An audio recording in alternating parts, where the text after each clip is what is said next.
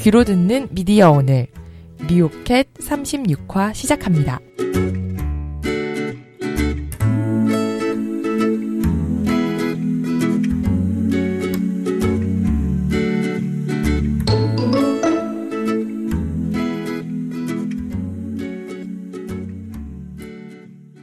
미오캣 청취자 여러분들께 인사부터 드리고 시작을 하겠습니다. 진행을 맡은 저는 김유리 기자고요. 오늘 함께하신 두 분 소개하고 시작하겠습니다. 오늘도 어렵게 모신 두 분인데요. 쏟아지는 MBC 보도자료로 힘든 아, 강성 미치겠어요 진짜. 인사해 주세요. 안녕하세요 미디어 오늘의 강성원입니다. 오랜만에 인사드립니다. 네. 그리고 차연아의 차이나 리포트로 차이나 네. 어, 짜증 차이나 차이나 차이나 네. 자 미디어 리포트. 이름은 빼고 그냥 차이나. 음, 차이나의 네, 예. 차이나, 미디어 리포트. 차이나 미디어 리포트야? 예. 네, 뭐 네. 이렇게 길고 어려워? 모르겠어요. 차연아의 차이나 미디어 리포트입니다. 이름이. 네, 저는 차연아 기자이고요. 저도 오랜만입니다. 네. 어 진짜 오랜만에 나오네요. 그러네요. 북경 갔다 왔죠. 에이, 뭐 음. 그렇네요. 어떠셨어요? 그냥 딱 느낌이 서울에 내려서 이제 숨 한 번 탁 들이시니까 아 한국의 공기가 이렇게 맑았구나. 아니 아, 그렇게 많이 차이가 나요? 어, 베이징이 그 스모그로 굉장히 좀 그렇잖아요. 네. 그러니까 숨이 좀 많이 막히더라고요. 아, 돌아다니다 보면 제- 마스크 쓰고 다녀야 돼요. 제가 예, 저도 계속 마스크를 쓰고 다녔는데 이게 안경 때문에 김이 서리니까 아. 제대로 못 꼈거든요. 아, 원래도 눈에 뵈는 게 잘 없잖아요. 예? 그건 무슨 말인가요? 그건 지금 저희 말이죠? 방송 분위기 이렇게 아니, 가는 그- 건가요? 시력이 안 좋아요. 네, 현아 씨가 시력이 안 네. 좋아서 갑자기 시력 얘기로. 그래서 중국에서는 네. 더 가시거리가 스모그 때문에 네. 더 가시거리가 안 좋았겠다. 지금 뭐 이상하게 포장된 것 같은데 기분 탓이겠죠? 기분 탓입니다. 네. 예, 한국이 더 좋아졌습니다. 다녀와서 그러게, 어, 해외 처음 나가신 거 아니죠? 여행으로 제가 개인적으로 나간 건 뭐 네, 네. 여러 번 아, 있었는데 네. 중국으로 간 건 아예 처음이죠. 네. 음. 중국을 다녀오면 차연아만큼 애국심이 생긴다는. 아우, 한국 음식이 그렇게 네. 맛있는 건 줄 몰랐어요. 어딜 가도. 네, 네. 어딜 가도 한국이 짱입니다. 애국주의. 좋네, 좋은데요. 네. 음. 한 번씩 이 나라가 싫어질 때쯤 한 번씩 그럼요. 해외여행을 다녀오시기를. 청년들한테 네. 무료 그 해외 여행권을 나눠주면 네. 정말 애국심이 좋아지겠네요. 그러면 네, 그렇겠죠. 그 되게 좋은 정책인데요. 이거 네. 포퓰리즘이 아니라 포퓰리즘이죠. 청년 배당도 그 포퓰리즘인데. 원래 그 대통령이 좋아하는 거는 국가를 위한 일. 네. 아. 아, 이래서 해외 창업을, 해외 취업을 그 그래서 작년에 네. 중동에 나가라고 네. 했던 이유가 제일 힘든 데니까. 네, 청년들이여 애국심을- 중동으로 가라. 애국심을 고치시키기 위한 그럼요. 거죠. 막 낙타 보고 이러면 되게 힘들 거예요. 그러니까 그렇죠. 다시 돌아오고 싶겠죠. 네. 사막에서 물도 못 마시고 그럼요, 그럼요. 있으면. 막 메르스 걸리고 막. 네. 그러면은 우리나라 얼마나 좋아지겠어요. 그러게요. 한국 가고 싶겠다. 이게 진짜 고도의 전략이라니까요. 그러게. 아 이렇게 멀리 내다본. 네, 네. 그럼요. 박근혜 대통령의 해안. 그 넓은 물에서 놀아야 네. 돼요. 네. 그러게요. 음. 아 그리고 저 이제 얘기할 게 하나 더 있었는데 네. 이 34화 때 장슬기 기자가 출연을 해서 음. 그런 얘기를 했었어요. 근데 그때가 이제 우리 상자 과자 상자를 받은 때 아, 네, 네, 네, 네, 그때- 네. 그 익명의 네, 익명의 스토리 펀딩의 음. 거액, 거금을 이제 보내주신 분이 계셨는데요. 그분도 굉장히 궁금하다, 뭐 그런 음. 얘기를 했었거든요. 음, 네, 네, 네. 그분이 장슬기 기자한테 메일을 보냈어요. 오. 네. 근데 이름은 밝히지는 않으셨는데 장슬기 기자가 음. 지금 하고 있는 게 김종필 JP 네. 예. 증언록을 다시 보는 내용이잖아요. 그거 보고 나서 스토리 펀딩에서 접하고 나서 굉장히 좋은 내용이다. 이거는 꼭 스토리 펀딩을 할 필요가 있다라고 해서 이제 계속 그 전에도 조금씩 펀딩을 하셨었는데 답답하셨던 거죠. 어, 종료일까지는 한 절반 정도 왔는데 어. 펀딩 금액이 반도 못 찬 거예요. 아, 그래서 네, 네, 네, 네. 네 불쌍하다. 불쌍한 동정심에 그만. 거액을. 거액을 적선이네, 적선. 거의. 아니 호의 남의 아, 호의를 죄송합니다. 네. 선배. 이거 편집해야 될 것 같은데. 아, 너무 감사드립니다. 제가 네. 무례한 발언을 했습니다. 네. 네, 그래서 이제 그분이 불쌍하셨겠죠. 네, 옛다 힘내라 이제 힘내라는 응원 차원에서 보내주셨다고 하더라고요. 그리고 같이 사진을 보내주셨어요. 이름은 밝히진 않겠다고 하셨는데 아. 사진을 이제 같이 보내주셨거든요. 이제 명절 때 찍은 사진인가 봐요. 어. 네. 아무래도 이제 두 아들과 그리고 이제 그 보내주신 주인공 여자분이 이렇게 앉아 계셨는데 한복을 곱게 다 차려 입으셨고 어. 어, 굉장히 마음만큼이나 굉장히 예쁘신 분이었어요. 어. 네, 어, 그렇더라고요. 궁금하네. 그래서 네. 항상 감사하고 있다고 저희가 어, 되게 감사한 분이네요, 네, 진짜. 정말 감사한 분이죠. 뭐 얘기는 여기까지 하고요. 미오 뉴스 듣고 본격적으로 시작해 보겠습니다.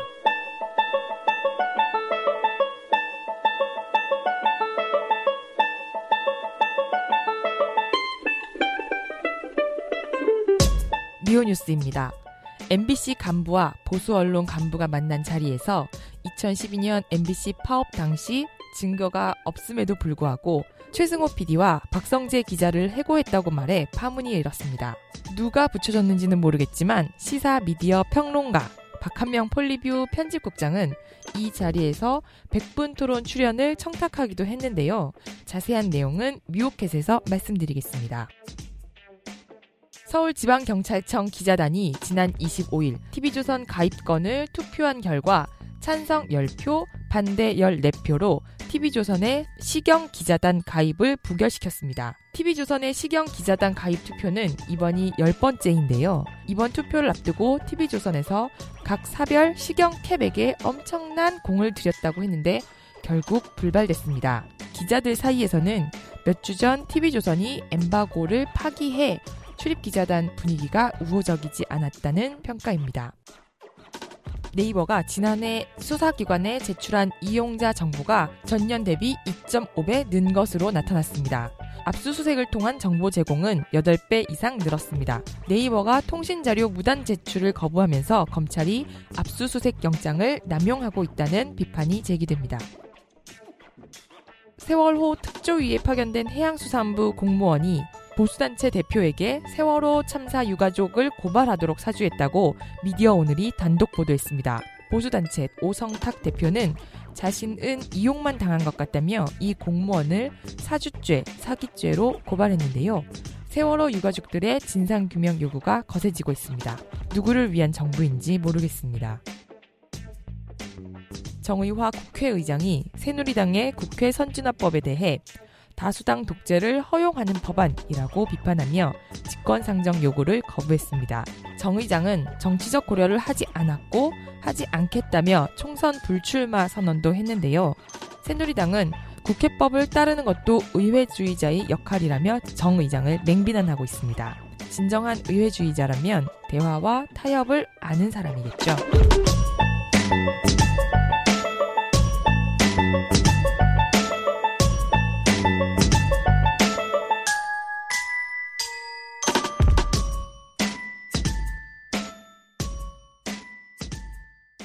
이제 본격적으로 미오캣 36화를 시작하겠습니다. 어떤 얘기부터 해주실 건가요? 네 기사를 말해봐. 강성원 네, 기자부터. 저부터 할까요? 네. 할 얘기가 꽤 많을 것 같아요. 네, 엄청 근데- 많을 것 같은데. 네. 근데 워낙 지금 이 방송을 들을 때쯤이면 네. 정치자분들도 기사를 많이 접하고 네. 이미 이제 충격도 아닐 거예요. 어느 정도 충격이 상쇄된 이유라서 네. 그 어, 나마 좀 덜 하실 텐데 네. 그래서 제가 좀 그 중에서도 좀 충격적인 발언 위주로 좀 소개를 해드리려고 하거든요. 네. 그 아시다시피 월요일에 최민희 더 물어민주당 의원실에서 녹취록을 하나 공개합니다. 네. MBC발 스캔들이라고 할까요? 그러니까 백종문 현재 미래전략본부장이거든요. 네. 그러니까 대형 파문이죠. 예예. 이 사람이 2014년 4월과 11월에 폴리뷰라고 듣도 보도 못한 X 매체라고 많이 하죠. 저도 잘 몰랐어요. 저도 잘 네. 몰랐는데 여기가 좀 보수 매체들의 결집체 같은 곳이에요. 그러니까 그러면뭐 보수 매체들이 좀 있잖아요. 근데 네. 다들 미디어 그룹 내일 거기에 소속된 그곳 아닌가요? 소속 기자들이 번갈아 가면서 글을 그쵸. 쓰기도 하고 네, 네. 글을 여러 군데 그러니까 미디어 워치, 워치. 뭐 미디어, 미디어 네일, 내일. 미디어 펜 여- 어. 그리고 이번에 등장하는 폴리뷰, 폴리뷰. 네. 어, 뭐뭐 그 중에서도 업코리아 폴리뷰 뭐 이런 데도 있고 아 그래요? 그 중에서도 폴리뷰는 좀 덜 들어봤던 것 같기는 해요. 음. 다 같은 회사 소속에서 갈래만 다른 거죠. 아니요, 아니요. 그런 건 이게 아닌가요? 다 가- 다른 회사인데.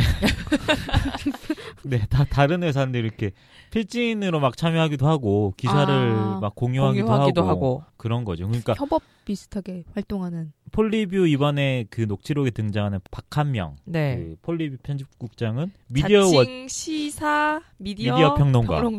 그 누가 붙여줬는지 모르겠지만 그러니까 어쨌거나. 미디어를 평가하는 네 그쵸. 미디어 비평 전문가 뭐 이런 아, 걸 그렇군요. 자체히 하고 있지 하고 있는 거죠. 근데 그걸로 이제 장사가 잘 되니까 네 이제 시사를 앞에 붙여서 이제 아. 종편에도 출연을 두루두루 하는 출연할 수 있게끔 네. 어. 음, 했던 게 아니냐라는 의심이 의혹이. 네, 의심이 갑니다만 네네. 그래서 박한명 씨도 폴리뷰랑 미디어워치 양다리예요. 네. 미디어워치 온라인 편집장을 또 맡고 있고 네. 폴리뷰에서는 편집국장으로 네. 등장을 해요. 이 네. 녹취록엔 등장하는데 네.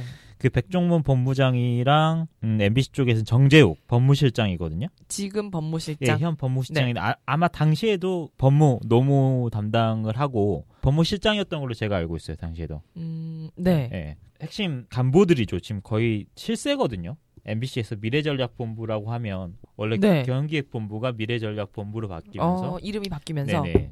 지금 어떻게 보면 2인자예요. 어, MBC 내에서 안- 안광한 사장 네. 다음으로요. 사장 다음에 2인자라고 볼 수 있어요. 어, 네. 그 보도본부장보다도 훨씬 더 급이 높은 예, 네. 많은 것을 커버하고 아, 실질적으로 그런 회사- 살림을 다 하게 되니까. 그쵸. 그쵸. 네. 네.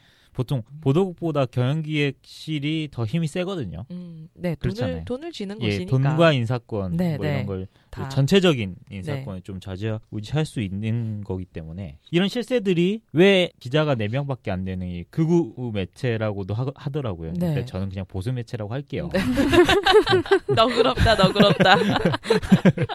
보수 매체 폴리뷰를 왜 만났을까? 네. 의문이 증폭되는 거잖아요. 네. 결국 이 녹취록을 보면 왜 그 MBC가 미디어지들과 미디어지라면 우리는 미디어오늘, 그 미디어스, 피디저널, 네. 기자협회부 뭐 이렇게 대표적으로 들죠. 이런 미디어 전문지들과 각종 소송을 하고 싸우고 있는지 드러나요.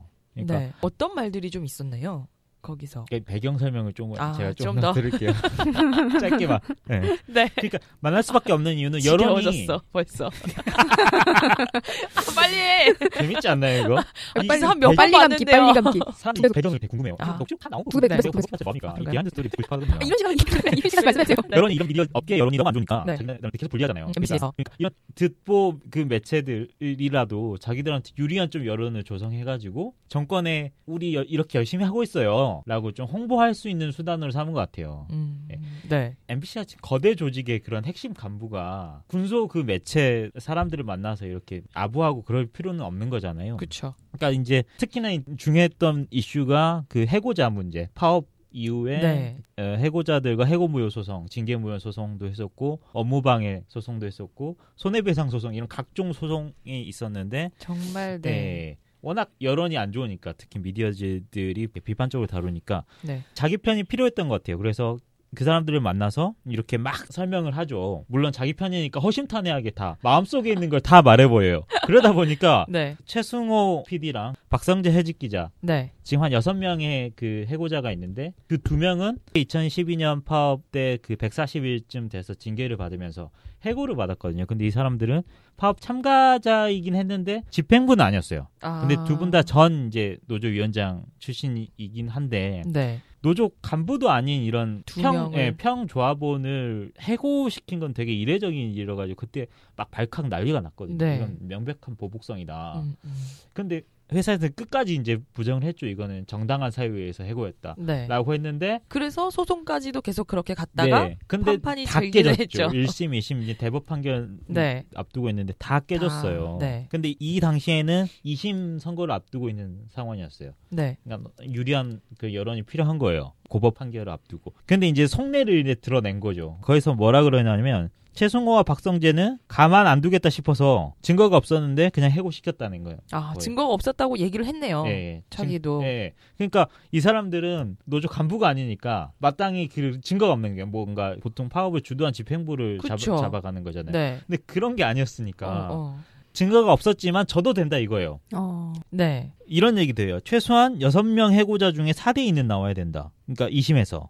아, 그러면 어. 박성재 기자와 최승호 PD는 해고 무효 판결이 나도 받아들일 수 있다. 네네네. 하지만 나머지 집행부 내 현 집행부 네 명은 반드시 해고를 받아내야 된다. 그렇죠. 무슨 판결에서. 수를 써서라도 음. 받아낸다라고 하면서 음. 그리고 이 두 명은 어차피 알고 있었음에도 그냥 해고를 시켰다는 네. 얘기네요. 질 줄 알고 있었어요. 증거 네. 불충분으로 기각해도 상관없다. 어, 어. 변호사 비용 얼마 들어 상관없다. 변호사 몇 명 투입해도 상관없다. 일단 무조건 해라라는 거예요. 저도 괜찮다. 명백하게 표적상 보복 징계 해고였다는 걸 스스로 이제 고백을 해버릴 거죠. 네. 네. 예. 그렇죠. 그런 내용들이 적나라하게 이런 기록에 들어가 네. 있어요. 이뿐만 아니라 그 여기저기 정말 노조를 얼마나 혐오하는지 너무 많이 나와요. 노조 혐오요. 네네네. 어떤 그러니까 뭐- 발언들이 있죠? 아까 그 손해배상 소송 관련해가지고도 네. 100% 승소할 수는 없겠지만 어느 정도 승소를 해서 기선을 잡고 모가지를 쥐고 있어야 얘기가 된다. 아. 그래- 어, 아, 어. 코너로 아예 몰아놓고 그쪽이 받아들일 수 없을 때 그쵸. 그때 이제 얘기를 하겠다 뭐 이런 거네요. 허튼 짓을 못하게 일단은 잡아두겠다. 네. 라는 거예요. 소송 당해보신 분들 알겠지만 여기는 아직 차연한 기자만 네 경험이 없습니다. 어. 아직 소송 아직인가요? 경- 네 소송 경력이 없습니다. 네네. 아직이죠. 아 이거 딴 얘기인데 저 면접 볼 때 사장이 그런 얘기를 했었어요. 소송 당해본 적 있냐고 그래서 없습니다. 그랬죠. 여기 기자 각오하라고 여기 기자들은 미디어 오늘 들어오면 소송은 한두 건씩 다 있다고 각오하세요. 곧 들어옵니다. 저는 그 아, 하여튼, 이것도 네. 여담인데 네. TV에 제 뉴스에 제 이름이 한 번도 나와본 적이 없어요. 태어나서. TV 뉴스에 예. 한번 나왔잖아요. 나왔죠. 예. 아니 뭐 기사가 소개돼도 뭐 미디어오늘 기사로 소개되지 제 뭐 강성원 기자가 쓰는 이렇게 소개하지 않잖아요. 근데 뉴스데스크 MBC 뉴스데스크에서 아주 친절하게 제 이름을 강성원 거론하면서 어, 강성원 기자한테 손해배상 정정보도랑 아무튼 그 손해배상도 했어요. 손해배상도 있었어요. 네. 네. 예. 더 몇백만 원 단위였어요. 네. 네, 이건 편집해주세요 여담이고. 알겠습니다. 뭐 그래서 그런 소송 비용이 얼마든지 감당할 수 있다? 어, 변호사 수십 명 들어가든 이건 회사 명운이 달린 일이다. 그래서 소송을 통해서 계속해서 노조를 압박하라고 주문을 해요. 뭐 그리고 돈 많나 봐요. 이게 그 방문진에서 계속 소송 비용을 요구하거든요. 공개를 지금 계속 안 하고 있어요. 아, 이 방문진. 소송 비용에 네네네네. 대해서요. 네. 그것도 이것도 엄청 또 몰아주고 추산한 있고요. 노조가 추산하기로 한 몇십억 정도라는 하긴 거죠. 최근 몇 년 동안 네. 그쵸 미디어지 쪽으로 기자들에게 엄청 소송들을 걸고 있어요. PD 저널도 그렇고 미디어스도 그렇고 미디어스의 모 기자들은 네, 음. 계속 페이스북에 오늘도 소송장이 왔다며 계속 올라오고 있죠. 피해자 증언대회 한번 할까? 그 우리 미디어스랑은 기사 경쟁을 해야 되는데 서로 소송 경쟁을, 하고 경쟁을 있어요. 하고 있는 것 같아요. 누가 더 소송 많이 걸렸나. MBC랑 네네. 쌓아놓고 이제 비교를 해도 네. 아무튼 부러운 아. 건 다 이기고 있다는 건데 네. 저희도 반드시 이겨야겠습니다. 네. 그래서 이제 파업 참가자들에 대한 그 혐오가 대단하거든요. 그래서 파업 주도자들에 대해서 이런 얘기도 해요. 파업할 때 회사를 망가뜨린 사람들이 내가 볼 때는 50명에서 뭐 80명 정도 된다고 보는데 이런 똑같은 일이 두어 번 반복되면 여기 구성원들 접신물에 코박고 죽어야 된다. 아, 간부진들이 어, 네 그러니까 다시는 이런 애들이 만들 어, 어, 더 이런 늘어나면 안 파업을 된다. 만들지 않겠다는 네 그래서 한- 확고한 철학이 있네요. 네네. 그래서 막 프로그램 얘기를 하다가 뭐 그 PD 다시 복귀한 거 아니에요? 라고 이렇게 막 대화를 나눠요 박한명이랑. 네 그러니까 이제 백종문이 어 PD는 프로그램 다 배제시켰는데 파업, 아, 파업 참가했던 그런 참가했던, 어 네. 그런 PD는 프로그램에 다 배제시켰는데 그러니까 인사가 이때까지도 MBC는 적재적소에 경영상에 꼭 필요한 이유에 인사를 한다라고 늘 이렇게 주장을 해왔는데 뭐다 이 말 거짓말이라는 거 한마디로. 알았던 지극히 이제 편향적이고 뭐 네. 보복성 인사를 네. 해왔음을 스스로 고백을 한 거죠. 그게 다 경영상의 이유긴 하네요. MBC의 경영을 위해 그들이 말하는 정권의 그 네. 유지를 위한 거죠. 음. 그렇죠. MBC 경영을 위하면 이러면 네. 안 돼. 왜냐면 일 잘하는 PD 기자들을 제작할 수 있게 해줘야 경영에 보탬이 되는 건데 그렇죠. 능력 있는 기자 PD들 다 밖으로 몰아내놓고 정치적 경영. 그리고 그거는 명백한 노조 더- 탄압입니다. 허 경영 빌허 죄송합니다. 오늘 좀 힘들게 네 뭐 이런 발언들도 이상해. 편집 좀 해주세요. 이런 발언들도 좀 공공연하게 네. 대놓고 이렇게 말을 하고 네, 네.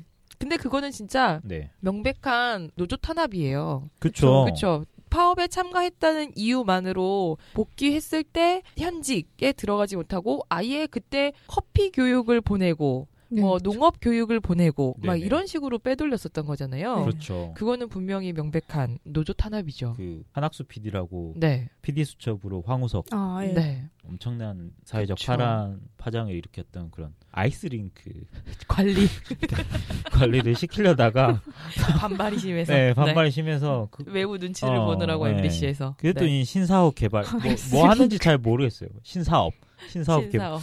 네 그런 네. 쪽으로 음. 하고 있는 게 과연 이게 경영상의 이유인가? 그렇죠. 그들만의 어, 경영 어. 논리죠. 그게. 근데 늘 이제 그런 변명만 해왔었는데 여기서 어 이건 정말 그 치졸한 거짓말이었다라고 음. 한 게 만천하에 드러났고 네. 앞으로 이건 소송에서도 절대 이런 불리한 증거 자료가 될 거라고 생각해요. 음. 네. 어. 그렇죠. 뭐 또 다른 내용은 좀 어떤 게 있나요?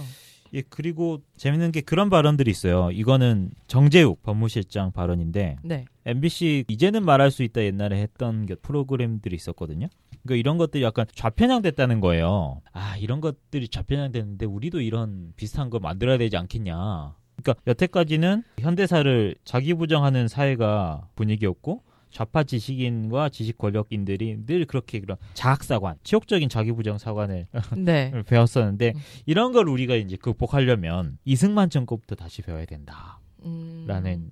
얘기를 네. 해요. 네. 이게 뉴라이트 상황이랑 어떻게 연관이 되냐면 정 실장이 이 얘기를 하면서 어떤 얘기를 하냐면 대한민국 임시정부 그 법통인 그 우리나라 헌법 전문에 네. 예. 있는 거죠. 네. 예, 첫 줄에 나오는 거거든요. 근데 당구장 건물 이만한 데서 세워둬 가지고 그냥 말만 하던 데가 임시정부인데 무슨 임시정부의 법통을 이어받았느냐 이런 되게 반헌법적이고 일제 감정기에 어. 그럼 뭐예요? 그 정도인 것도 진짜 맞아. 대단한 거지. 그러니까 이게 아니 어떻게 그- 저는 그 음. 이승만을 찬양하고 이승만의 그런 정통성을 네. 주장 오케이 좋다 이거래요. 그렇다고 해가지고 정말 엄혹한 시절에 일제 강점기에 외국에 나와서 독립했던 사람들이 새 얻어가지고 당구장 음. 논팽이들 같이 뭐 새 얻어서 이러고 거기서 노가리 말만 노가리 했다는- 낚았던 놈들 어. 네. 이런 아니 시- 그러면 이승만은 거기 뭐지 거기 들어가고 싶어서 얼마나 노력을 했는데 그건 어, 어떻게 설명하려고? 그러니까 그래요. 이거는 뭐 어 이해를 해줘야 될지 예, 모르겠는데 정- 아, 나는 정말 이- 얘네들 어떻게 해야 되나 그래서 정재욱 법무실장은 그런 내용들을 가지고 이제는 말할 수 있다든가 이런 다큐 같은 걸 만들어야 된다고 얘기를 했던 거잖아요. 예, 거기에 이제 그 백종문 본부장도 동의를 해요. 네. 어 그래 우리도 외주를 좀 줘가지고 왜냐 우리 피디들한테 시키면 잘 안 해요. 아, 잘 아, 안 네. 그렇지. 그건 좀 어, 어, 병맛이거든. 안 할라 그래. 그러니까 아 그럼 어떻게 할까? 그래. 맛이거든. 그럼 외주를 줘가지고 좀 할 수 있게 하자. 내가 본부장이랑 국장한테 좀 분명하게 네. 좀 지시를 해놓을 테니까. 근데 아마 이승만 관련 다큐가 안 나왔거든요. 아 그때 안 나왔어요? 예. 네. 이거는 관찰되지 못했던 것 같아요. 음, 그렇네요. 그래도 뭐 안에서 민주적인 견제 장치 그런 것들이 있었기 때문에 가능했겠죠. 견제해서 했던 게 아니라. 네. 하여튼 여건이 안 됐던 것 같아요. 그러니까 음. 내부에서는 만들기 힘드는데 외부에서도 뭔가 수지가 안 맞지 맞- 않았나 아니면 그 제대로 만들 만한 그런 게 없지 않았나 네. 싶거든요. 음, 어쨌거나 어. 불방은 됐었고. 어. 근데 또- 물론 이 사람이 제작 책임자가 될 수가 없어요. 백종문 미래전략 본부장은 정말 미래 전략을 세우시는 분이지 프로그램 편성이나 제작에 관여할 수도 인- 없고 음, 그쵸. 네. 관여해서도 안 되는 사람이거든요. 근데 이런 발언을 공공연하게 했다는 거는 위에서 이렇게 내리꽂는 그런 방송이나 보도가 얼마나 횡행했는지 여태까지 MBC 안에서 네. 네. 그게 자기도 당연히 가능하다고 생각했으니까 그렇게 말을 했겠네요. 그렇죠. 그런 네네. 분위기들이 있었을 거다. 어, 네. 그리고 충분히 그런 시도들이 먹혀들었던 사례들도 많지 않았을까요? 그렇지 않을까요? 네네네. 그랬을 것 같아요. 네. 근데 이제 이게 방송법에는 뭐라고 돼 있냐면 누구든지 방송 편성에 관한 법률에 의하지 않고는 어떠한 규제나 간섭도 할 수 없다라고 하는 게 방송법 제 4조 2항이고 MBC 방송 편성 규약도 있고 방송 강령도 있어요. 네. 거기에도 방송의 독립성 조항이 따로 있어서 편성 보도 제작상의 실무 권한과 책임은 관련 국장에게 있다. 편성 제작 본부장이 있지만 그 사람이 아니라 편성 국장이라든지 그런 실무진에서 제- 알아서 어, 해라. 어, 네. 개입하지 말라는 거죠. 음. 윗선에서 내리꽂는 그런 방송을 하지 말라는 거죠. 근데 이런 것들을 깡그리 무시하고 지금 본인의 그런 왜곡된 역사관과 네. 노조 혐오성 그런 발언들과 시도들을 계속 해왔던 것들이 이 녹취록을 통해서 드러났다고 할 수 있습니다. 음, 네. 더 얘기해 줄 다른 내용들도 좀 있나요? 무한도전 라디오스타가 갑자기 등장해요. 아, 네. 네. 뭐 때문에? 이 뭐라고요? 사람들은 예능도 관심이 많더라고요. 네. 시사 그러니까 이- 프로그램을 넘어서 네. 예능까지. 예능이 좌경화돼서 예능이 작용됐다고요? 네. 예능이 이 라디오스타가요? 국민들을 좌경화하는데 1등 공신이라고 본대요. 네. 왜? 말 많아서 그런가? 아, 무한도전은 젊은 사람들이 좋아하는 프로그램이긴 하죠. 네. 젊은 사람 좋아하고 네. 프로그램 곳곳에 사회적 메시지를 암시하는 것들이 있긴 하지만 네. 그런 걸 보고 좌경화 되겠습니까 우리가 방송을 보고 그쵸. 요즘에는 많이 없지 않나요? 좀 정치적인 코드들이 그렇게 많이 있는 것 같지도 않던데 요즘엔요. 네네 네. 많이 못 넣고 있는 것 같기는 해요. 그리고 뭐 넣다기보다 프로그램의 상황 배경 혹은 뭐 의미 부여를 위해서 뭐 그런 장치들을 동원하는 하나의 기법 중에 하나인 거지 김태호 PD가 뭐 뭘 했던 분도 아니고 대학 때 좌빨도 뭔가, 아니고. 어, 좌빨 뭐 이런 종복이었던 것도 아니고 프로그램 정말 잘 만드는 PD로 정평이 나 있는 PD가 만드는 그런 프로그램을 가지고 좌경하는데 일등 공신이라고 한다거나 이거는 김태호 PD에 대한 명예훼손이에요. 그렇죠. 김태호 걸면 PD에 걸리겠네. 대한 내용 직접적으로 언급한 내용도 막 나오고 그래요. 아, 그래요? 뭐라고? 이건 제가 하나만. 비밀이에요. 아, 그러니까- 하나만 하나만 비밀이에요. 하나만 풀어 봅시다. 하나만. 예? 하나만 하나만 풀어 봅시다. 아니 그러니까 그 뭐 녹취록 안에서 네네네네. 풀어 봅시다. 어, 아, 이건 그 음, 궁금하게 얘기 검- 여기까지만 말씀하세요. 검증을 해야 되는 부분이 있어서 아. 이거는 저희가 조금 더 엄밀하게 검증해서 네. 풀 녹취록을 낱낱이 네. 저희가 네. 공개를 하겠습니다. 아, 네. 기대해 그럼- 주십시오. 그럼 라디오스타는 뭐라 그랬어요? 그러니까 라디오스타도 그런 작가들 뭐 이런 사람들이 좌편향적인 생각을 가지고 있다는 거죠. 그래요? 라디오스타는 진짜 왜 그런지 모르겠는데요. 그러니까 나 저도 이거는 읽으면서 오 라디오스타 뭘까라고 음. 생각이 하고 있는데 그러게요. 라디오스타 즐겨보고 있는데 왜 그러죠? 그쵸? 도저히 어, 모르겠네. 그럴- 어, 그럴 이유가 저도 사상이 사상적으로 없어요. 네. 선동돼서 그런가요? 선동돼서 모르는 아. 건가? 라디오스타는 김구라.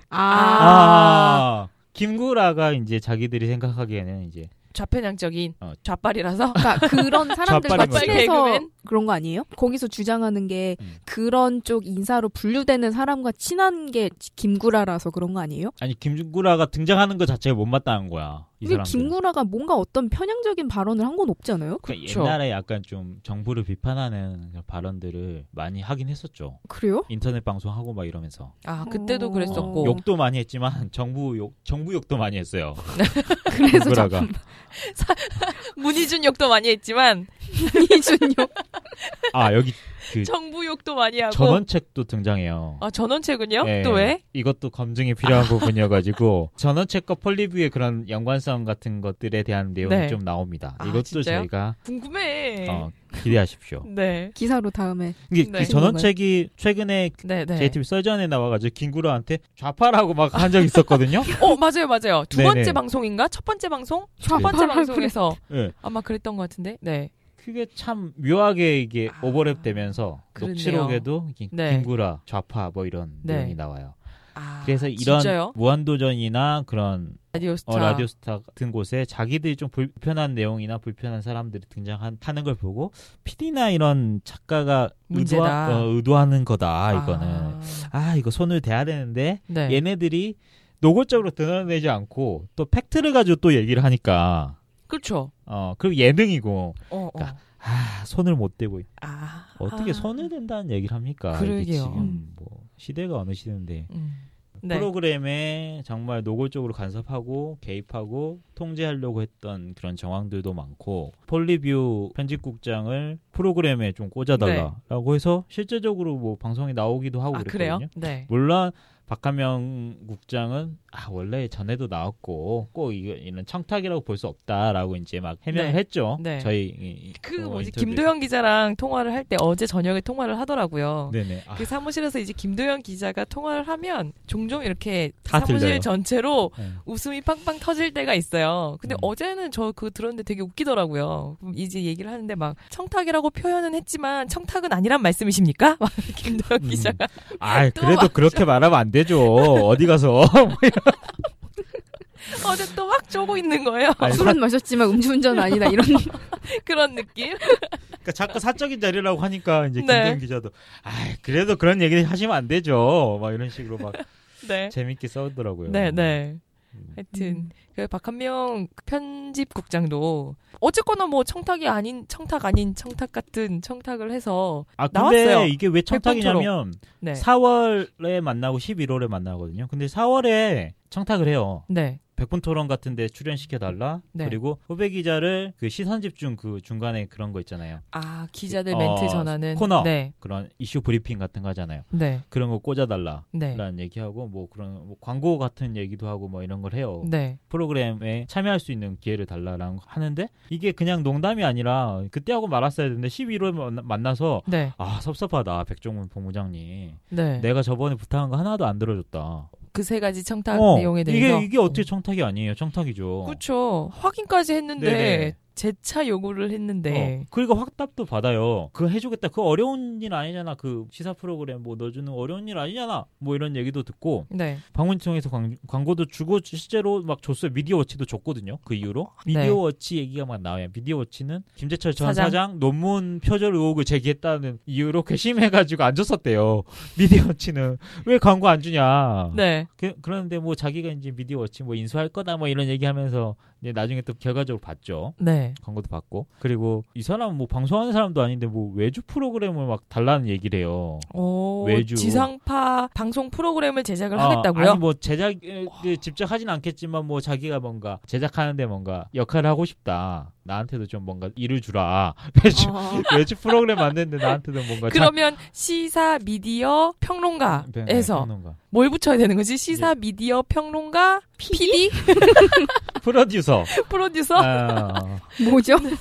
대체 뭐 하는 네, PD가 사람이야? 되겠다기보다 뭔가 내가 그런 자료들 뭐 이런 거 수집하거나 이런 걸 제공할 테니까 아. 네. 뭐. 남는 거 좀 아, 떼달라. 나도 요런. 그런 좀 주라. 네. 이런 거겠죠. 그리고 또 기자니까 기사를 써야 될 거 아니에요. 근데 정보가 저희보다 훨씬 많이 받고 있으면서 저희는 홍보팀하고도 연락이 안 돼요. 저희가 전화하면 소송 중인 매체와는 그렇죠. 뭐 일절 상대하지 않겠습니다. 응하지 않겠다고. 어. 아, 진짜요? 어. 네. 근데 걔네들은 어- 다 말해줄 거 아니에요. 뭔가 그럼에도 불구하고 뭔가 정보가 정보가 더 필요하다라고 하니까 이 정재욱 법무실장이라는 사람이 내가 주겠다. 내가 파이프라인 파이프라인이라는 아, 이 자기가 빨- 직접 빨대인 거지. 네, 이제 네, 네. 내부 정보 소식통이 돼주겠다. 우와, 뭐. 엄청 고급 취재원이네요. 그쵸. 그래서 뭐, 본부장급인데. 뭐 일주일에 몇 번 뭐 한 번 뭐 이렇게 주면 되나요? 뭐 이런 얘기도 하고 아니 자기 빨대가 있어요 또 그 박한명 아니 아니 씨가? 예, 박하명 씨 빨대가 따로. 빨대를 몇 명 걸어내요. 그 중에 약간 제가 말할 수 있는 분은 김세희 아, 지금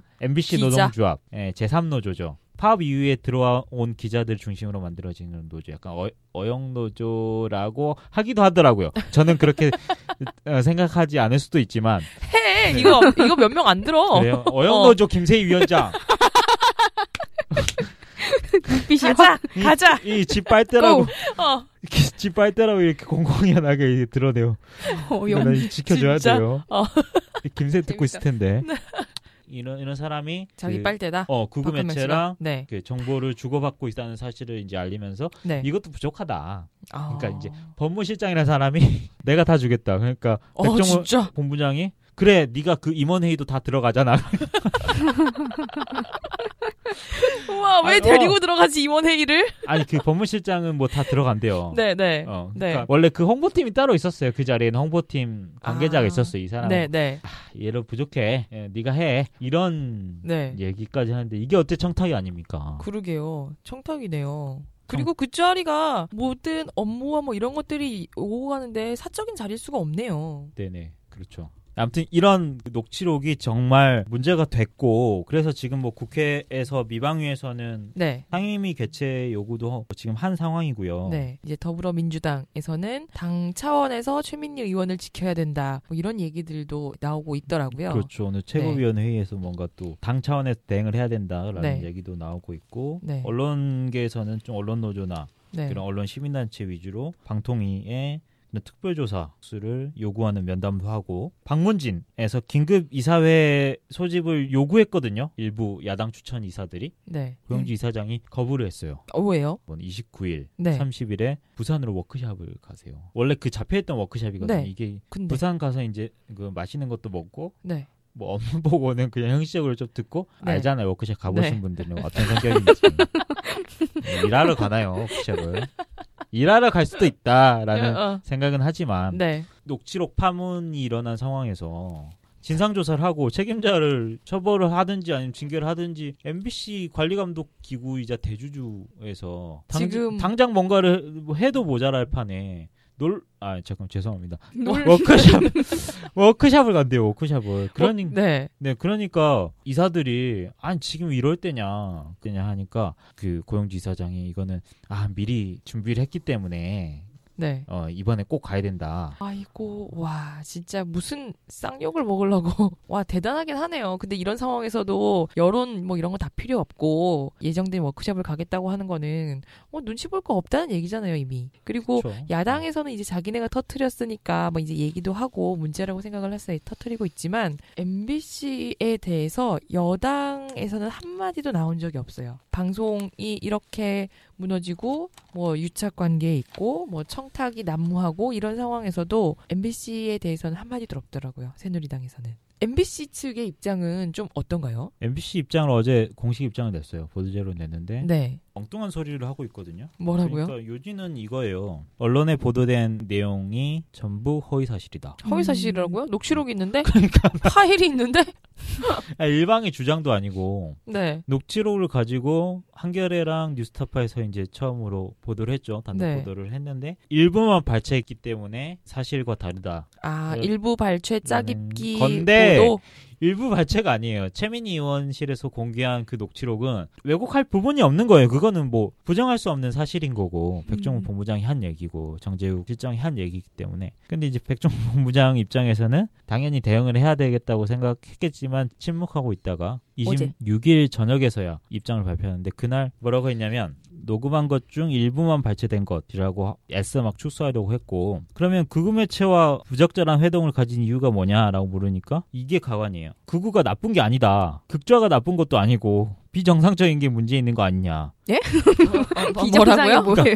이게 정상 비정상 대통령의 사고 방식인 거예요. 아, 비정상이 나쁜 거지. 혼이 비정상인 사람들이 나쁜 거지. 어, 공영성, 네. 공정성을 생명으로 하는 공영방송에 이인자라는 사람이 이런 말 할 수가 있어요. 근데, 아니요, 근데 이게 이념이 어떤 특정 이념이 나쁘다, 좋다라고 판단할 수 있는 부분이 아니잖아요? 그러니까 그 사람이 지금 공영방송을 어떻게 바라보고 어떻게 장악하려는 움직임을 그쵸. 했느냐, 네. 이런 사고방식이 지금 녹취록에 담겨있기 때문에 문제가 되는 거고, 무슨 얘기 하려고 그랬지? 맞아요. 현아 기자가 얘기한 것처럼 이 사안은 누굴 만났다가 중요한 게 아니죠. 그쵸, 그 어, 거기서 사- 나왔던 내용들이 그렇죠. MBC를 어떻게 장악하고 그리고 그 보수 언론이 자기네의 영향력을 확대하기 위해서 MBC라는 큰 언론에 어떻게 붙어먹고 유착을 했는지 그 부분이 고스란히 드러났는데 이건 극저와 극우라는 이념 논리로 물어, 몰아갈 건 아니죠. 이미 그 사람의 녹취록을 보면은 편향된 사고들이 나오잖아요. 뭐 예를 들어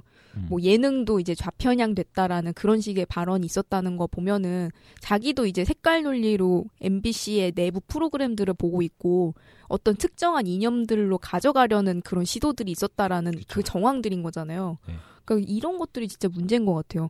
그러니까 프로그램을 어떤 이념 잣대로 평가를 하고 어떻게 가려고 한다는 거 그런 성향의 매체와 만나서 무엇을 하려고 했는지 그런 정황들인 그렇죠. 거잖아요. 이번 사실 녹취록이. 그, 런 정황이 궁금했던 건데 엄한 얘기를 하는 거고. 그렇죠. 네. 괜히 그냥 중간에 한 세 번 정도 물어보니까 이제 나갔대요. 20분만. 단협하다가 네, 단협하다가 갑자기? 이거 단협 해태예요. 해태행이. 네. 중간에 이제 짜증나서 나갔다고 하더라고요. 네. 알겠습니다. 그러면 미어캣 1부는 여기까지 하겠습니다.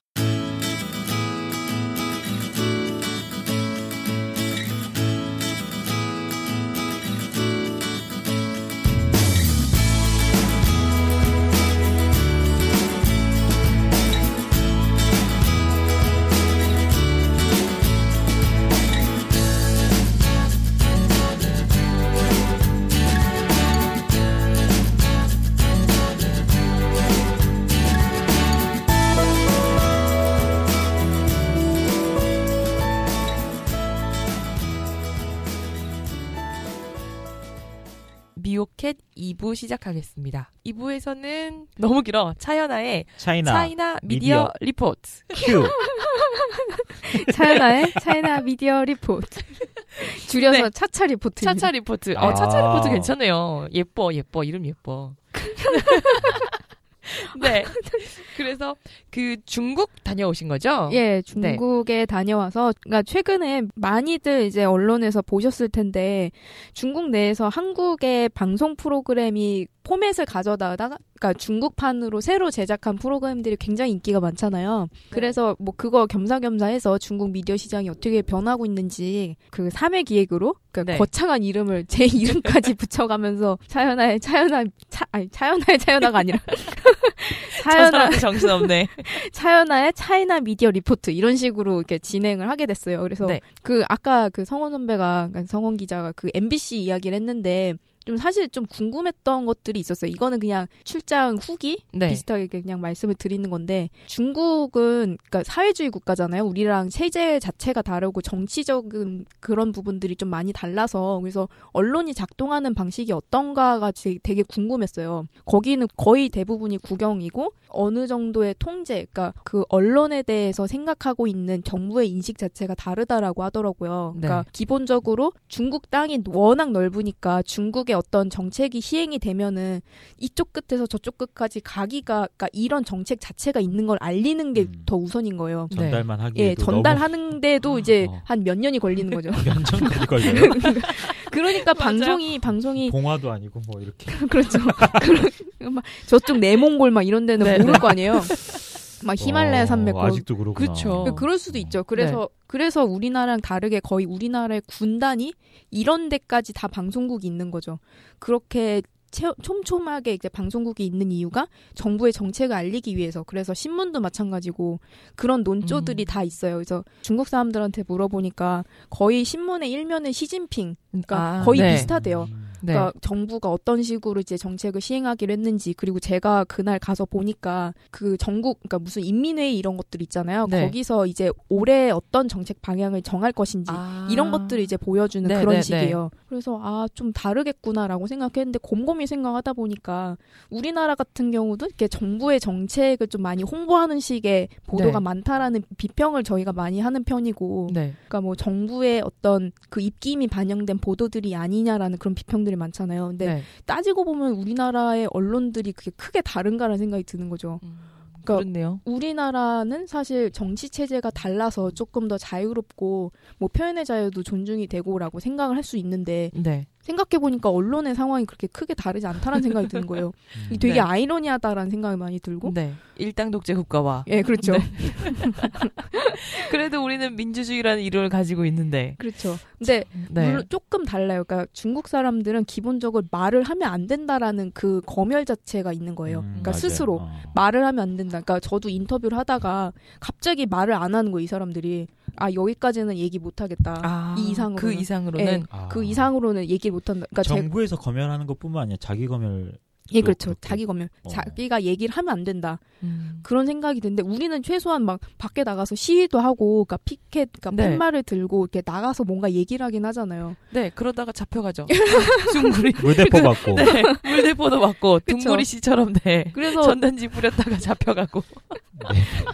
음, 별로 다른 게 없긴 하네. 그좀 네. 그러니까 물론 그 사람들의 검열 의식보다는 조금 더 나아가 자유롭- 있긴 하죠. 네. 조금 더. 네. 조금 더 나아가 있긴 한데 그런 점에서는 좀 비슷하다라는 생각이 음. 많이 들더라고요. 네. 그 사람들의 그러니까 신문의 논조가 그렇게 크게 다르지 않고 네. 거의 뭐 우리도 지금 좀 비슷하다라는 이야기들도 많이 나오고 있기 때문에 음. 네. 그래서 젊은 사람들이 뭐 특히 그쪽은 뉴미디어 쪽 발달이 굉장히 빠르거든요. 그러니까 6억 명이 이제 인터넷을 이용하는 사람들인데 와, 그 사람들이 거의 다 이제 그 뉴미디어 쪽으로 간 거예요. 그래서 저- 기상파나 뭐 이런 신문을 뛰어넘고 벌써. 예, 그렇죠. 네. 그러니까 거의 모든 쪽이 이제 그쪽으로 가고 사람들이 모두 다 뉴스 앱으로만 신문을 보고 그러니까 신문사가 뭐가 있는지 잘 모르더라고요. 사람들이 음. 젊은 사람들이 아. 그러니까 빠르게 외면을 하고 있는 거죠. 네. 그러니까 비슷하긴 한데 우리랑은 또 다른 의미에서 그렇게 또 커가고 네. 그러니까 제가 또 취재를 한 부분들은 그렇게 뉴미디어 시장이 커가면서 한국의 예능들이 인기를 끌 수 있었던 이유도 사실 거기에 있거든요. 그런 미- 뉴미디어 시장이 커지니까 인터넷 시장이 엄청 커지고 사람들이 뭐 재밌는 거 없나 찾아보다가 한국의 예능을 발견한 거예요. 아, 아, 네. 이거 재밌네? 이러면서 그걸 이렇게 막 인터넷에서 찾고 막 별그대도 인터넷에서 이렇게, 먼저 예, 확장이 어. 된 근데 거라고 그 하더라고요. 드라마를 인터넷으로 네. 보는 건 아닐 거 아니에요. TV로 아니요 인터넷으로 아, 예, 그래요? 인터넷으로 찾, 그러니까 그래서 인터넷 시장이 갑자기 커진 게 커지면서 그쪽 시장에서 이제 한국 쪽의 컨텐츠를 찾아보기 시작했고 인터넷 시장에서 이제 컨텐츠를 돌고 돌고 하다가 이제 지금 그러니까 아까 말씀드린 것처럼 전통 미디어가 죽고 네. 있잖아요. 그쪽도 그러니까 그쪽에서도 핫한 컨텐츠가 이쪽에 있는 걸 알아요. 그래서 가져다가 지금 만들기 시작한 아, 거죠. 그렇게 해서 이제 중국이 핫한 한류의 시장이 된 예. 형성이 된 음. 거고. 그래서 방송국들도 아, 한국의 방송 콘텐츠들을 가져다가 제작을 네. 하기 시작을 한 거죠. 제가 그래서 현지에 가서 만나본 분들은 네. 일단 중국은 언제부터 언제까지 다녀오셨어요? 아 잠깐만 제가 근데 그러게. 말을 하다가 갑자기 랩을 하면서 네. 막, 어. 막 말이 막 잘라져요. 빨라졌어. 물 좀 제가- 마시고 해요. 네. 제가 다녀온 거는 1월 18일부터 21일까지 있었죠. 21일 밤까지. 음, 네. 그래서 거의 한 3박 4일 동안 취재를 음. 했는데 네. 어 근데 너무 힘든 거예요, 이게. 어 그래요? 일단 언어가 안 통하니까 제가 길거리 인터뷰들을 많이 시도를 했거든요. 그러니까 칭화대라는 그 대학에 가서 대학생들한테 어떻게 뉴스를 아. 보고 어떻게 읽고 너네 어떤 거에 관심 많니 이거를 인터뷰를 시도를 했어요. 아 돌아다니면서. 영어 선생님. 아니, 네. 아니 근데 영어를 못, 나 많이 못 하시더라고요. 아 그래요? 예, 중국 사람들이 제가 그래서 토일렛, 뭐 워터 이런 거 물어보는데 몰라요. 제 발음이 구렸을 수도 있어요. 이거는 다른 아니 포인트인데 나는 쏙쏙 알아듣겠는데. 그래요. 한국 분이시니까. 네. 그러니까 영어가 안 되니까 일단 기본적으로 통역이 있어야지 이제 음. 인터뷰가 가능한 거예요. 네. 근데 그러니까 되게 간단한 질문밖에 못 하겠고 더 물어볼 수가 없는 거죠. 아 그게 되게 어려웠어요. 그리고 네. 너무 추웠고 너무 통역 있어도 아, 네, 통역이 있어도 그러니까 통역을 통해서 건너서 이제 이야기를 들으면 되게 이야기가 단순해져요. 아. 그러니까 단어 네. 선택이라든가 그러니까 통역분들이 진짜 막 고도의 전문 그런 맞아요. 그런 게 예. 전문가가 아니니까. 예, 아니면. 그런 분들이 아니야. 그냥 재밌어 일반인 보이니까. 정도의 그런 분들이라서 이제 단어 선택이나 되게 단순해지거든요. 그래서 음. 이야기도 되게 풍부하게 못 듣고 그것도 되게 좀 아쉬웠고요. 그러게요. 그리고 베이징 날씨가 너무 공기가 너무 안 좋아하고 코 밑이 막 시커매지고 그러거든요. 그런 사진 보고 싶다. 아니 알아서 상상하시길 바래요. 삼겹살 사, 사 먹고 그럴 수 없어요, 거의. 아 저 그래서 서울 돌아와서 그래서 고기 먹었어요 바로. 네, 알겠습니다. 새벽에? 아니요.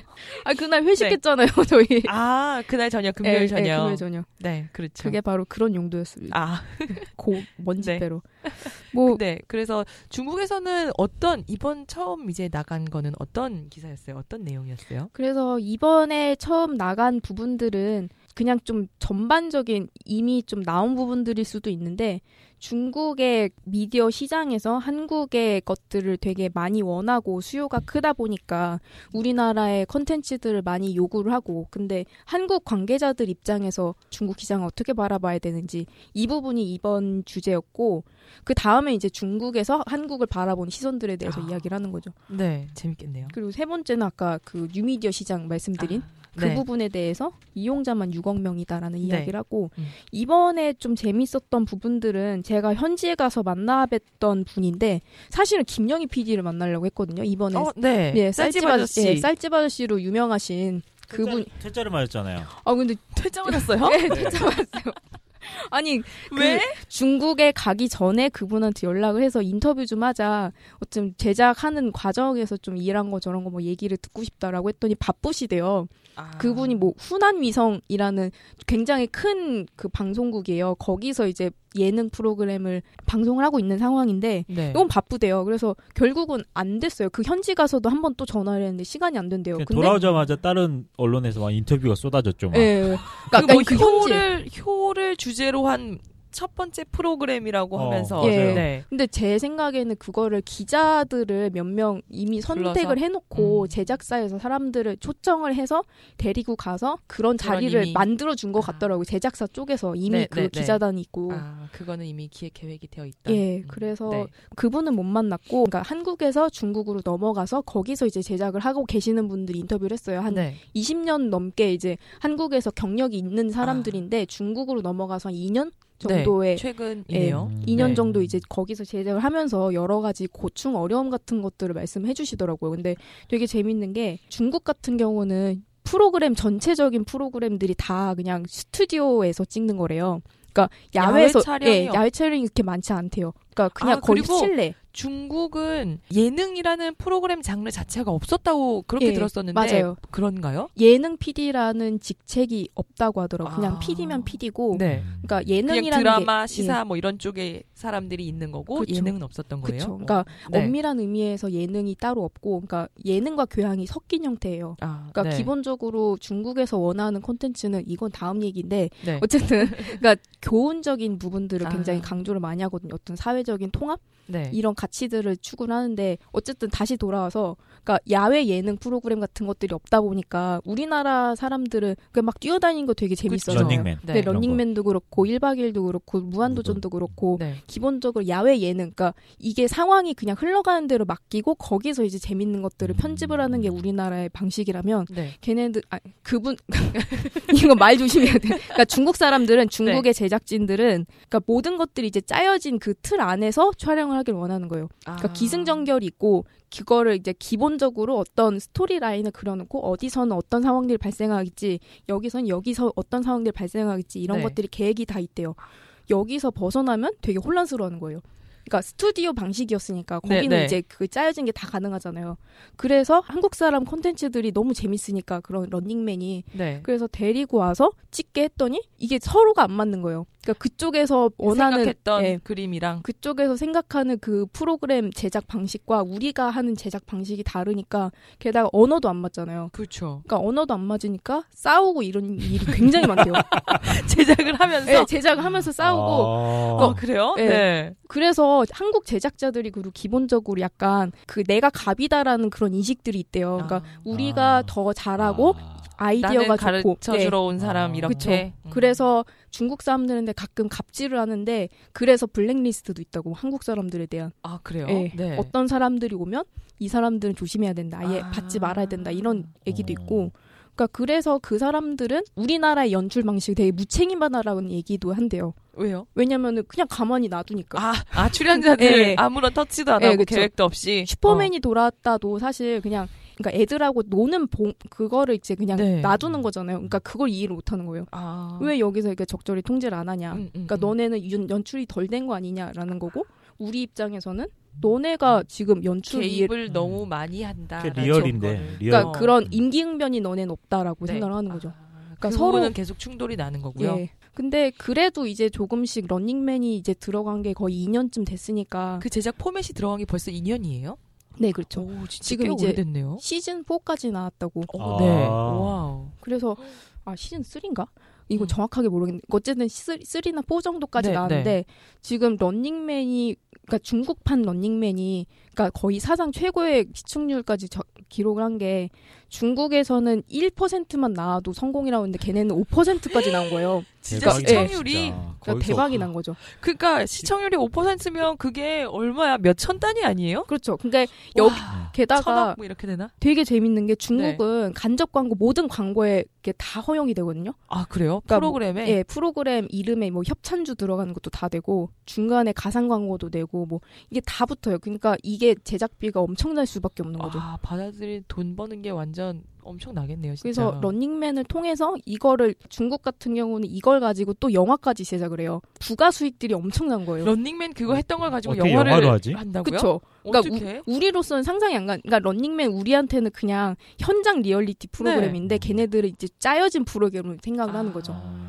그래서 그거를 짜여놓고 이거를 어- 영화로도 즐기고 여기서 이제 부가적인 뭐 상품도 뭐 팔고 네. 이게 장난이 아닌 거예요. 그래서 SBS가 엄청난 수익을 거두었지만 그 이상 몇 배로 이제 중국 제작사들이 돈을 네. 이제 벌고 음. 아. 이런 것들이 이제 대박으로 터지면서 한국 사람들이 네. 중국으로 넘어가는 아 그래서 이제 다들 중국 중국 하면서 예. 이제 넘어가는 거죠. 그런 흐름들이 있었던 네. 거죠. 네. 아. 그래서 그냥 우리나라 입장에서 이제 바라보는 그런 프로그램 제작 네. 현장은 뭐 그런 얘기였고 네. 그 다음엔 제가 좀 쓸 부분들은 중국에서 왜 우리나라 거를 좋아하냐 네. 그러니까 어떤 코드들을 음, 음, 되게 음. 좋아하느냐 뭐 이런 얘기. 아 그래요? 그거 알아왔어요?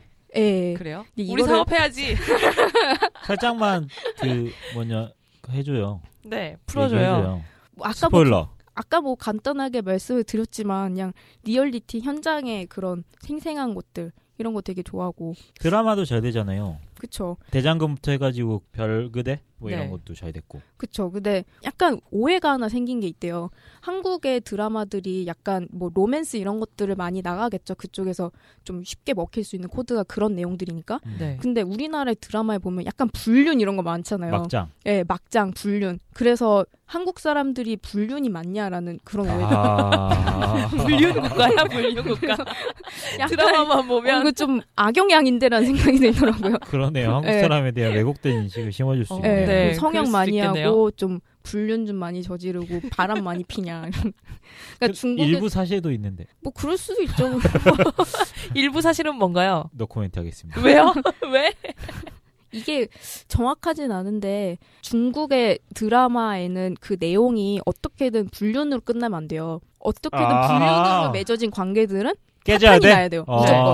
아. 이게 권선 예, 징악이구나 그러니까 규제가 정해져 있어요. 그리고 파탄이 나야 되고 그래서 아마 이, 근데 이게 한국 드라마가 넘어가기 시작한 직후인지 뭐 이거는 정확하게 좀 따져봐야 되는데 네. 아무튼 이런 식으로 중국 정부에서도 이제 점점 규제를 만들어가고 있어요. 우리나라를 포함해서 해외 컨텐츠들이 많이 들어가면 아까도 말씀드렸다시피 한, 그 중국은 사회주의 체제이기 때문에 네. 체제 위협이 될 수 있는 부분들을 이제 조금씩 조금씩 늘려가는 거죠.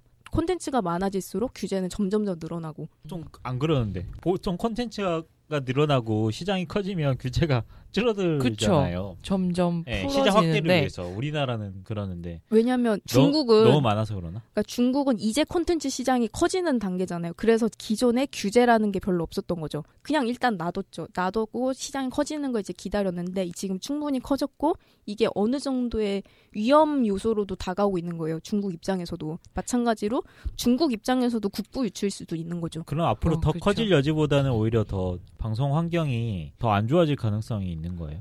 중국은 아마 계속 클 것 같아요. 그 시장 어, 자체는 그래도 규제가 네. 강화돼도 계속 클 거다. 그쵸. 아무래도 그 중국 같은 경우는 1년에 예능 프로그램이 그 방송이 만들어지는 돼야 게? 되는 게 네. 500편이래요.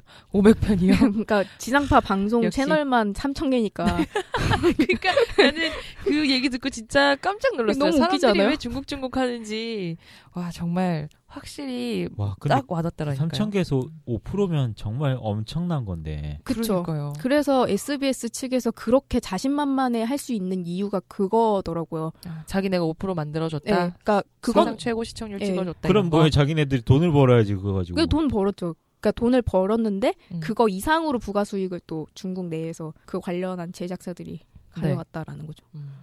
그러니까 이거 뭐죽 서서 개준 거잖아. 뭐 SBS도 뭐 나름 엄청난 수익을 거두긴 엄청나다라고 표현할 수 음. 있는지 모르겠는데 수백억 네, 어. 단위로 알고 있어요. 근데 그게 음. 죽서서 개줬다라기보다는 어쨌거나 포맷이나 이런 것들은 SBS에서도 팔았으니까. 그렇죠. 네. 그리고 콘텐츠 이제 자체를 팔아야 네. 수익이 많이 되는데 네. 포맷 파는 거는 정말 어떻게 보면 기술 이전 같은 거잖아요. 그렇죠. 기술 이전 비용도 포함되어 있는 거죠. 그렇죠. 네. 그래서 이번 제가 기사에도 쓴 부분인데 지금은 이제 포맷 수출이나 기술 이전 단계를 넘어서서 네. 그냥 이제 처음부터 이제 중국과 같이 만들어 나가는 그러니까. 단계. 예. 그러니까 그렇- 기획 음. 기획을 아예 같이 하는 단계까지 왔다고 하더라고요. 그래서 우리나라 제작자들도 고민을 해야 되는 게 이게 음. 우리가 일방적으로 줄어가는 관계가 아니고 우리가 먹히러 가는 관계가 아니라 그냥 맞아. 앞으로 같이 가야 된다라고 생각을 해야 된다라고 하더라고요. 그리고 이제 돈의 흐름을 어떻게 우리가 막을 수 있는 것도 아니잖아요. 그렇죠. 그러니까 뭐 이거는 그냥 자연스러운 흐름으로 맡기고 우리가 지킬 부분, 그러니까 우리나라 뭐 전통 콘텐츠를 꼭 만들어야 되는데 이미 다 그냥 중국 자본에 넘어가면 못 만들 수 있는 부분들도 어. 콘텐츠 있으니까 주권. 예, 뭐 일부는 그런 것들 지키긴 지키되 나머지는 이제 자유롭게 시장에 좀 맡기고 여기서 이제 우리가 지켜나가고 뭔가 얻어나갈 것들을 고민해야 되는 시점이다 이런 얘기를 하더라고요. 그렇네요. 음, 앞으로 기획은 안 읽어도 알 것 같은데 그러면. 살짝 풀어라는 거니만. 너무 김을 빼놨나? 아 지금 이 얘기 너무 많이 했어. 아니 근데 취소 이게 취소. 훨씬 더 디테일하고 생생하고 이런 네. 그 그럼요. 이- 인사이트가 훨씬 많이 들어갈 그렇죠. 거예요. 기사 안에는 차이나의 차이나 미디어 리포트 아. 많은 기대 부탁드리겠습니다. 예, 뭐 네. 앞으로 기사에서 풀 이야기들이 많으니까 잘 봐주시길 바랍니다. 네. 알겠습니다.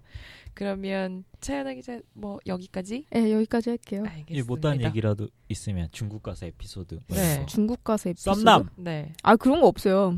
진짜 에이. 진짜 열심히 하, 고 왔거든요. 왜 이건 진짜- 그래? 아 진짜요. 그 제가 듣기로는 남자 대학생 위주로 인터뷰했다고 그러던데. 진짜? 아, 누가 네. 그래요? 여자 셋, 남자 둘 뭐 이랬는데. 그러니까 어. 칭화대에 그 유학하고 있는 한국 대학생들도 있었고 아. 네. 그냥 길거리에서 제가 그냥 막 무작위로 섭외한- 만든 사람들도 아. 있고 뭐 네. 여러 사람들이 있었는데 뭐 그런 썸 이런 거 없었고 드론 이런 거 좀 해보지 주- 중국에서. 그 날렸다가 잡혀가는 거 아니에요? 모르겠네요. 거기 규제가 어, 없 만들 것 법, 같아. 법도 없을 것 같은데 아예. 아 그런가요? 네. 아니, 근데 거기가 워낙 드론 쪽은 더 많이 하고 있으니까 아 그래요? 어. 예. 음. 아마 그럴 것 같고 또 무슨 얘기하면 재밌을까? 아 되게 재밌는 게 중국이 되게 많이 발전했다고 말씀드렸잖아요. 뉴미디어 시장 이런 네. 때. 근데 뭔가 부족해요. 아, 뭔가- 3부 얘기네. 네. 네, 네. 뭐가요? 뭔가 빠져 있어요. 그 뭐지 싶었는데 아 이거 근데 기사에 써야 되는데.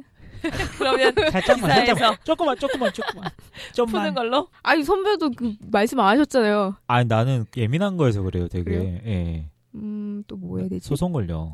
그래요. 안 안 되는 거. 아쉽다. 아쉽다. 그러니까 거기가 앱 같은 게 굉장히 많아요. 그러니까 창업 열풍이 우리보다 크거든요. 네. 음. 그럴 수밖에 없는 게 IT 그- 창업. 예, 그러니까 음. 20대가 우리보다 몇 배는 더 많을 거 아니에요. 그렇죠. 걔네들이 다 취업을 하지 못할 거 아니에요. 그러니까 나머지 사람들은 다 취업을, 아, 그러니까 창업을 하려고 음. 하는데 IT 쪽이 아무래도 유망하니까 그래서 스- 그 스마트폰 앱이 굉장히 많은데 그래서 우리나라의 카카오 택시 같은 것들도 뭐 그분들 주장이긴 한데 카카오 택시가 그쪽에서 만들어서 우리나라로 원조다. 지들이. 예, 어. 원조다. 라고 얘기를 하는데 그건 정확하게 모르겠고 아무튼 네. 그걸 되게 잘 잘 이용을 하더라고요 택시를. 아 그래요? 네, 카카오 음. 네. 택시 비슷한 거를. 근데 이상한 게 그래서 택시를 불렀어요. 어디로 가달라. 근데 그 택시에 보면은 내비게이션이 없어요. 그러니까 길을 못 찾는 거예요, 사람들이. 그 택시 기사들이. 어. 아, 어, 어, 어. 김 기사가 없구나. 카카오 택시 있는데 김 기사가 없는 거야. 아, 그러니까 네. 아 그러게요. 왜 이런 내비게이션 하나 없지라는 생각이 들더라고요. 하 그러게요. 그거는 GPS 문제도 있지 않을까요? 지도가 다 그쵸. 구축이 안 됐기 음. 때문에 아니요, 그걸 근데 만들 수가 없는 거 아니에요? 이상한 게 그 앱에는 지도가 다 떠요. 그래요? 그 자기 현재 위치랑 그 근처에 택시들이 어디서 오. 어떻게 이동하는지 그게 네. 그 스마트폰 앱에 다 보이거든요. 네. 그래서 나한테 다가오는 택시들이 다 보여요. 네. 그 통역분들 이렇게 하는 걸 봤는데, 네. 근데 이상한 게 택시를 타면 택시에는 내비게이션이 없어요.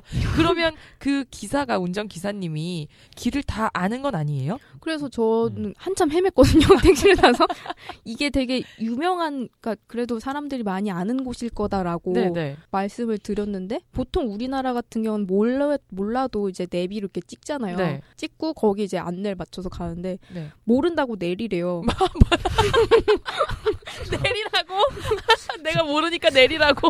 승차 합법적인 승차가 무대야. 뭐, 어떤 어떤 몰라. 어떻게 어떻게 갈지 네. 모르니까. 내- 어떤 택시 기사분은 저한테 한국어로 또박또박 몰라 이랬어요. 그래서 몰라. 아, 예. 정말요? 예. 네. 그래서 내린 거예요. 네, 그래서 내렸어요. 내리라니까 모른다니까. 더 이상 설명은 못 어. 하겠고. 아 대박이다. 그러니까 주소랑 위치랑 거기 전화번호까지 다 써 있는 걸 이제 보여줬는데 모르더라고요. 아예 네. 아, 아. 거기 거기가 그러면 도착지까지 멀었어요?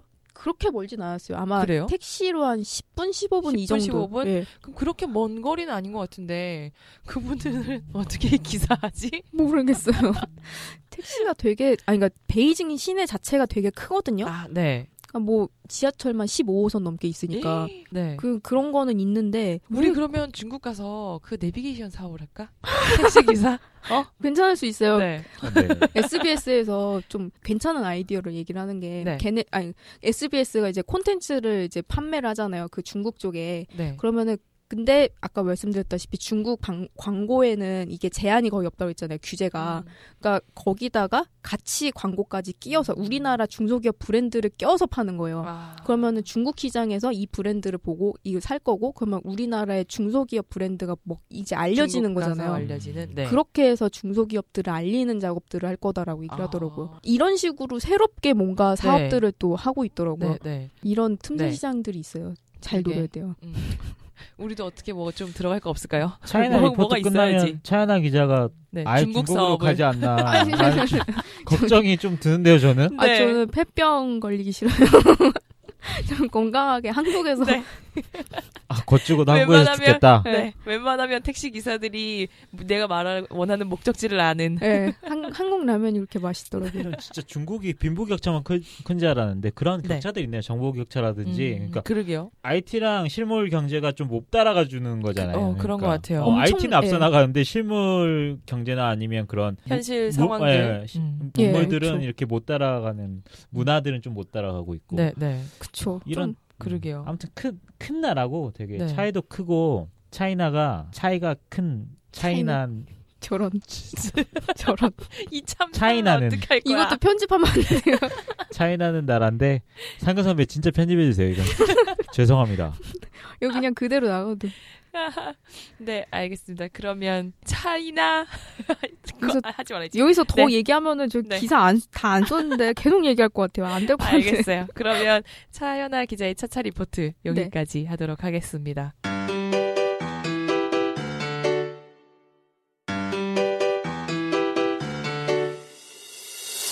미오캣 36화는 여기까지입니다. 오늘 소감 어떠셨는지 한마디씩 해주세요. 성훈 선배가 거의. 제가 뭐요 뭐 저 별말 안 했습니다 오늘. 아니요, 뭐. 네. 재밌었습니다. 되게 이상한 농담을 몇 개 하셨는데. 아 오, 오, 해하지 말았으면 아마 좋겠어요. 편집이 돼서 몇 개가 나갈지는 모르겠어서 뭐라고 말씀을 못 드리겠네요. 어, 아니 우리 편집 잘 안 하잖아요. 있는 그대로 라이브로 네. 나가고 있는 걸로 알고 있거든요. 아니요, 네. 엄청 많이 해요. 제가 한번 해봤는데 되게 많이 해요. 그러니까 내용을 드러낼 수는 없는데 하여튼 많이 해요. 아무튼 내용도 오늘 드러내긴 해요. 네. 들으시다가 혹시 왜 저러나 저 사람 왜 네, 저런. 네.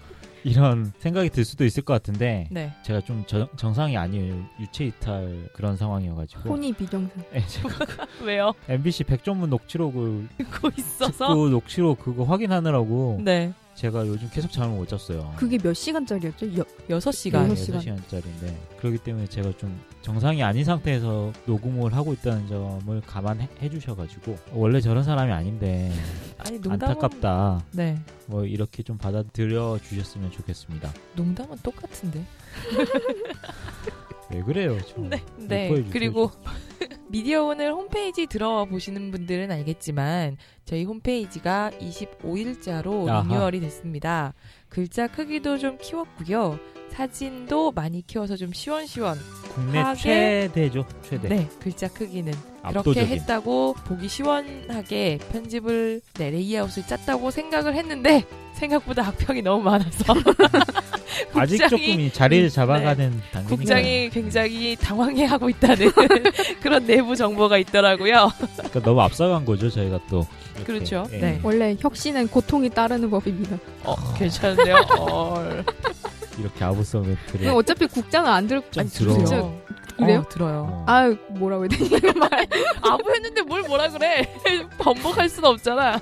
매화 들어요? 어, 거의 매화 그러시는 것 같아요. 듣더라고요. 어, 네. 제 걸 듣는 걸 보면 진짜 재미없는 것도 다 듣구나. 처음부터. 어, 네. 가끔씩 재밌대요. 왜 그래서 자폭하세요, 마지막에 가서? 저 원래 이래요. 네. 네. 네. 그래서 이제 국장이 어제 마감이 끝나고 페이스북에 그런 글을 남기셨더라고요. 정리를 하면서 디자인이나 이런 것들은 조금 다듬어 가면서 더 좋아지지 않겠냐. 네, 그렇게 말씀하시는데 지켜봐 주시기 바랍니다. 놓치면 안 돼요. 가지 마세요. 네, 독자님들 떠나지 마시고 미디어 오늘 웹페이지도 잘 봐주시기 바라고요. 미오캣도 다음 화에는 더 재밌게 상근 선배가 돌아오실 테니까 더 재밌게 할 겁니다. 저는 기대를 해주시기. 성선배랑 방송을 해본 지가 너무 오래된 것 같아요. 상근 선배가 싫어하니까. 네, 미오캣 여기까지 하겠습니다. 감사합니다. 감사합니다. 아. 감사합니다. 감사합니다.